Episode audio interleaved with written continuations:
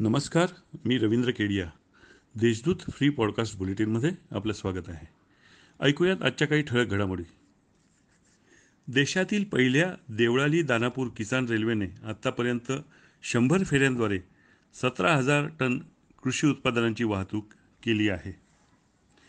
काळाराम मंदिरात राम जन्मोत्सव मोजक्या पदाधिकाऱ्यांच्या व मानकऱ्यांच्या उपस्थितीत आज साधेपणाने साजरा केला जाणार आहे. नागरिकांना यंदा सलग दुसऱ्या वर्षी राम जन्मोत्सवापासून वंचित राहावे लागणार आहेत.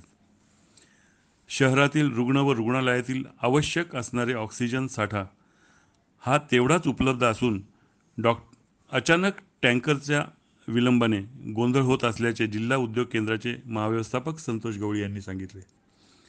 रेमडिसिव्हर इंजेक्शन वाटपासाठी जिल्हाभरात चोवीस विशेष पथकं नियुक्त करण्यात आली आहेत.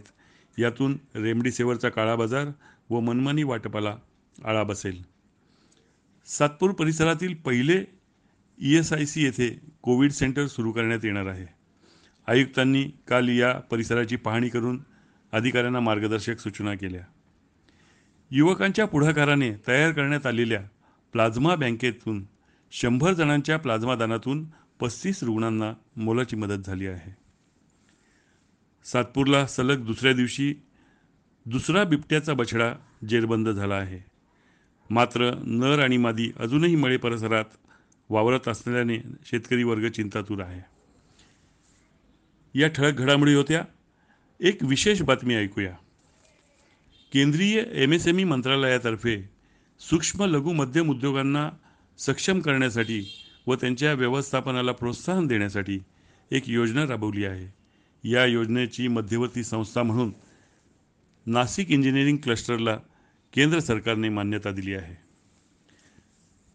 शैक्षणिक संस्थांव्यतिरिक्त इनोव्हेशन इन्क्युबेशन सेंटर म्हणून नाशिक इंजिनिअर क्लस्टरची ही एकमेव निवड असल्याचे स्पष्ट होत आहे.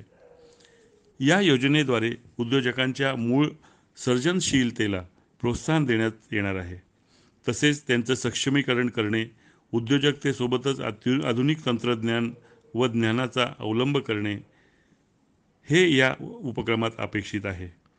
या उपक्रमात व्यावसायिक तंत्रज्ञानाचं मार्गदर्शन इतर व्यावसायिकांशी संपर्क साधणे बीज भांडवलाचे सहाय्य करणे तसेच उद्योग उभारणीसाठी लागणारे भांडवल उपलब्ध करून देणे शासनाकडून उपलब्ध होणाऱ्या विविध योजनांची माहिती करून देणे पायाभूत सुविधा देणे तसेच एम एस एम ई मंत्रालयाद्वारे पुरवले जाणाऱ्या अर्थसहाय्याची चाचपणी करणे स्टार्टअप्स व इतर उद्योगांना प्रोत्साहन देणे हे मूळ उद्देश आहेत.